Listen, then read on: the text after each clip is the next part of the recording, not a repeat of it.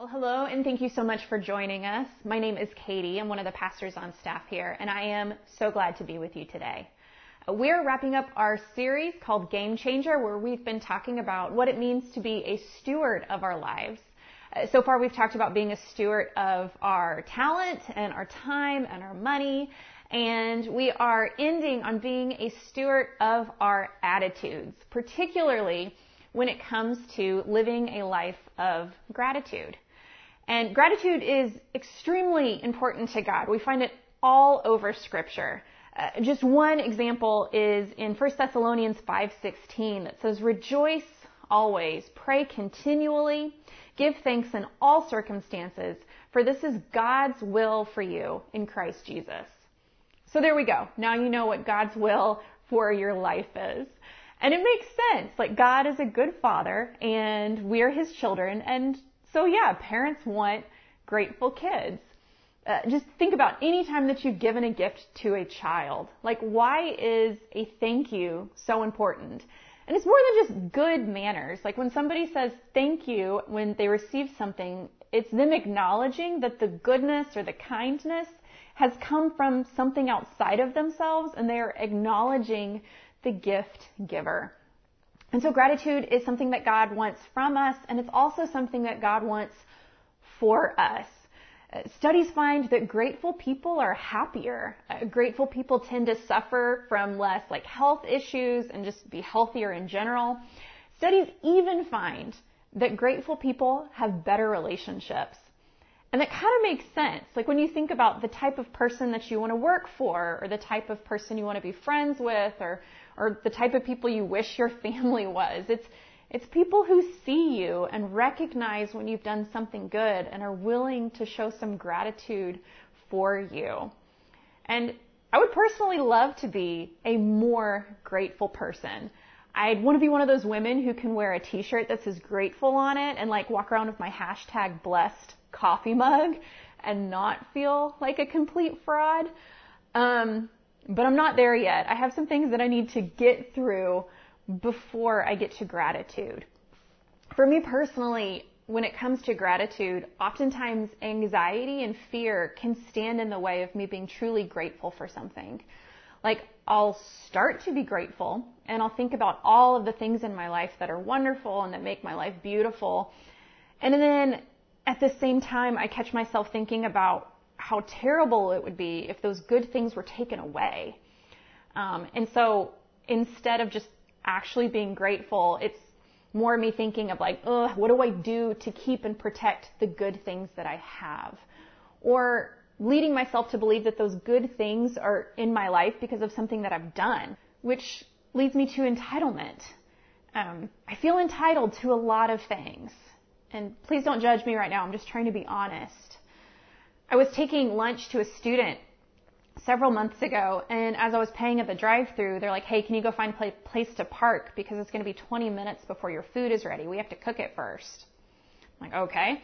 And so of course I'm late getting the food to this student, and I'm apologizing for being late while also complaining about this restaurant.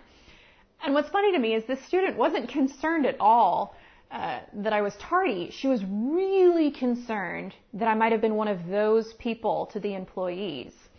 Like, you know, one of those people that just kind of expects the world and is very entitled and can often be rude. And I wasn't nasty to the employee or anything, but I absolutely felt entitled to my frustration. Like when I go into a restaurant or into a store, I'm expecting excellent customer service and my logic is, well, I'm paying for it. But the deal is that I feel entitled to a lot of things, and even when I have a really great reason to feel entitled, I can't be grateful for something that I feel like is owed to me. And so here we are talking about gratitude, and there's some things that stand in my way and, and might stand in your way too. So today, instead of trying to look at everything that scripture has to say on gratitude, because I think that would be overwhelming, I want to zero in on one passage from Philippians 4. Uh, the author of the book, who is Paul, has some really great things to say on gratitude about making it a lifestyle and an everyday choice. And he has three really practical takeaways for us to start living out gratitude more in our lives. So I'm going to start in Philippians 4, 4 through 7, where Paul says, Rejoice in the Lord always. I will say it again, rejoice. Let your gentleness be evident to all that the Lord is near. Do not be anxious about anything, but in every situation, by prayer and petition, with thanksgiving, present your requests to God. And the peace of God, which transcends all understanding, will guard your heart and your minds in Christ Jesus. Okay. This passage can be hard for me because depending on what type of season of life I'm in, it lands differently. Like if I'm in a great season and things are going well, this makes a lot of sense. Like of course, bringing my fears and anxieties to Jesus will bring peace. Like got it. Move on, right? When I'm in a season of anxiety, when life is too much and I'm overwhelmed, this passage can almost feel insensitive. And listen, I want to be respectful. I believe that the Bible is the Word of God. What I'm saying is when I feel like I'm drowning and you're telling me to rejoice, I just don't know if I know how. Or sometimes when I'm anxious and I do pray and then I still feel anxiety, it's like, well, what, what happened? Did I fail at something? I think when this passage rubs me the wrong way, it's when I don't quite understand uh, where it's being presented from. So I think it's helpful for us to look at where Paul is and where the church of Philippi is as we talk about this. Because the church of Philippi, like, they were in a season of anxiety. This is a Christian church in the middle of a Roman city that was highly suspicious of Christians. Um, and so the church is receiving threats of violence or loss of property. And so they're asking themselves, like, how far are we going to take this following Jesus thing? Because it might cost us everything. And then Paul himself is writing to the church from prison because of his faith. And so at the very least, we can trust that Paul understands worry and anxiety. Like he's not offering the church a cute band-aid fix for their very real troubles. He's saying like, hey, I've, I've tested this and I know that it's true. And so when Paul says in verse 6, do not be anxious about anything, but in every situation by prayer and petition with thanksgiving, present your request to God. Like, this is worth paying attention to. Um, but it's kind of weird to me because like, what is the relationship between petitioning your requests, which means bringing it to God over and over and over again, like arguing your case in front of God. He's saying that, look, God's not going to get annoyed by you. Like, you can be tenacious with this. Keep going to God. Keep on praying. Oh, but also do so with gratitude. Like, it seems random at first, but, but it's not. And, and here's what I think Paul is saying. At least in my life, Anxiety comes from a fear that I will lose the good things that God has given me. I get anxiety when I think about something happening to my husband or, or my job or my children. Like I'll watch my kids as they fall asleep at night and everything is beautiful and peaceful. And, and I look at these children that God has gifted me with and, and all of their skills and their abilities and all of their potential. And it's like, oh God, I hope that they use all of these wonderful things that you've given them to grow into good adults who care for others and who make a difference in the world. Because quite honestly, they could take these same skills and they could just be really excellent leaders of their own gangs in prison. Like, I just don't know how things are going to turn out yet, and it causes me a lot of worry and anxiety. But here's the deal. Um, I don't have any control over the decisions that my kids may or may not make 10 years from now. But I did just rob myself of the joy that gratitude is offering me today. And, and I think this is what gratitude does is it centers us in the here and the now of what God has given us to steward and to enjoy. Like God has blessed me with my children and it's not my job to control or to manipulate them. It's, it's my job to raise them to be the best adults that they can be, the adults that God made them to be. And gratitude helps shift my focus to what is actually mine to control. I only have the things within my realm of influence to worry about. Like 10 years from now, tomorrow is just not mine. My job is to just be thankful for what's been placed in my hands today. Gratitude also reminds us uh, that we aren't owed anything to God. I think this is why Paul tells us to be thankful as we're making requests to God. He's saying like, yes, ask God for what you want and what you need, but do so with thanksgiving to remind yourself that you're not asking to be compensated for something, that you're a beloved child asking to be blessed. Scripture tells us that every good and perfect gift comes from God. And so if it's in my life and it's a good thing, then it's one of God's gifts. Like we aren't owed anything. All right. So did your brain just do that thing where as soon as I say that we're not owed anything, you start thinking of all the things that you've earned or that you're owed? Like, that's great. My brain does that too. Here's what I'm saying. We have a decision to make in our lives. We can choose to believe that any good thing in our life is something that we've earned and it is owed to us, or we can say, like, I've been blessed with this and this is a gift from God. And it's just a perspective issue. Uh, for example, think of like grades at school, because that's a really easy like cause and effect way to think about things. Like, you put in this work, this is your grade, right? And so if you're making good grades at school or maybe you're out of school and you made great grades, like that's awesome. And I know that you have to work for that. Um, but your brain and your intellect, those are gifts from God. And so whether it's grades or it's a paycheck, you have the choice to say like, yes, this is mine because I worked for it, or man, I'm so grateful that God blessed me with the ability and the personality and the brain and the intellect and the work ethic to steward my abilities well and receive these grades or these this paycheck. It's just a perspective shift that helps us be open-handed and grateful for the things that are in our life. And so that's the first takeaway from this Philippians passage is that game changing gratitude comes from being open handed with our gifts. Paul goes on to tell the Philippians what they should be on the lookout for. In Philippians 4, 8, and 9, he says, Finally, brothers and sisters, whatever is true, whatever is noble, whatever is right, whatever is pure, whatever is excellent or praiseworthy, think about such things. Whatever you have learned or received or heard from me or seen in me, put it into practice. And God and the God of peace will be with you.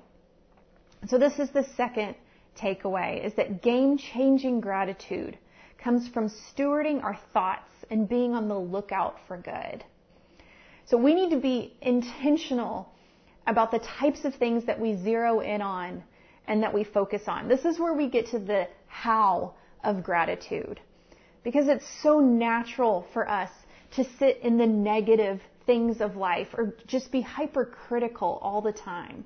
Like, I don't know why, but this somehow feels like the adult and the responsible thing to do. Like only children and cartoon characters have the luxury of focusing in on what is good. And Paul is saying, no, that's not true. No one is more in control of your thoughts and your attitudes than you are. And so you and I, it's our job to pump the brakes on negative thinking and to be on the lookout for what God is already up to in the world. Because Jesus is at work all day, every day, even when it doesn't make the news. So I have three children. They are kindergarten, first grade, and second. So mornings in my house are exciting. And every now and then we just have one of those mornings, right? Like my kids want to dress for the beach and it's 50 degrees outside. Uh, the dog eats somebody's lunch off the countertop and all of a sudden none of my kids own shoes. Okay. Just, you know, those dumpster fire mornings. And it's on those mornings when I go out of my way to continue being frustrated. Like I'll search my playlist for the angriest music that I have. I'm driving to work more aggressively. I'm using the time at stoplights to like stew on how bad the morning has been. And it's this verse where Paul reminds us, like, no, that's not the type of thing you should be focusing in on because we tend to find the things that we're looking for. And so Paul is saying, be on the lookout for the pure and the excellent and the lovely because you will see God at work. And so if you're like me, um, a visual reminder is just helpful. And so I want to challenge you to write this down somewhere. It can be on an index card or you can get really artsy with it. But put this somewhere where you'll see it often. Like maybe at your desk at work or on your mirror, on the fridge. Just a way to remind yourself of the things that you should be on the lookout for. Because these are going to be the things in life that are going to make you grateful as you remember that we have a good God who is at work in the world every day. And then our last point that Paul offers us in this Philippians passage is that game changing gratitude comes from stewarding our appetites. So when it comes to stuff or status, most of the time my dissatisfaction in life is not because I'm actually in need, but because I'm not stewarding my appetite for those things well. I was in a meeting the other day and somebody that I really look up to kind of had a vulnerable moment and they were telling us that they just were feeling particularly insecure in their role at the time. And this kind of boggled my mind because in my head, like this person has arrived. Like they've made it. I just assumed that they must go to bed every night feeling completely satisfied in the work that they've done and just wake up every morning just ready to conquer the world, right? And so I came home and I told my husband, I really just thought that once you got to that point in your career that, I don't know, you don't struggle anymore. And I get that that sounds dumb when I say it out loud, but I've just kind of bought into this lie that if I work hard enough now, one day I'll just make it.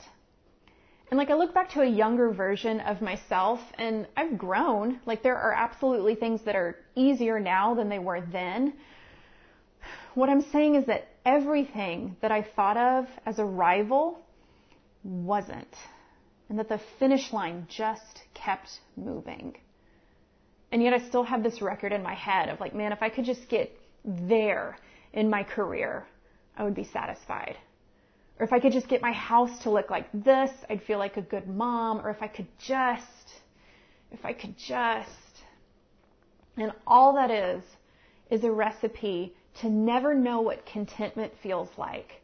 Because there is always one more thing I could buy and one more step I could achieve. Paul says in Philippians 4, 10 through 13, I rejoice greatly in the Lord that at last you renewed your concern for me. Indeed, you were concerned, but you had no opportunity to show it. And I'm not saying this because I'm in need, for I have learned to be content whatever the circumstances. I know what it is to be in need, and I know what it is to have plenty.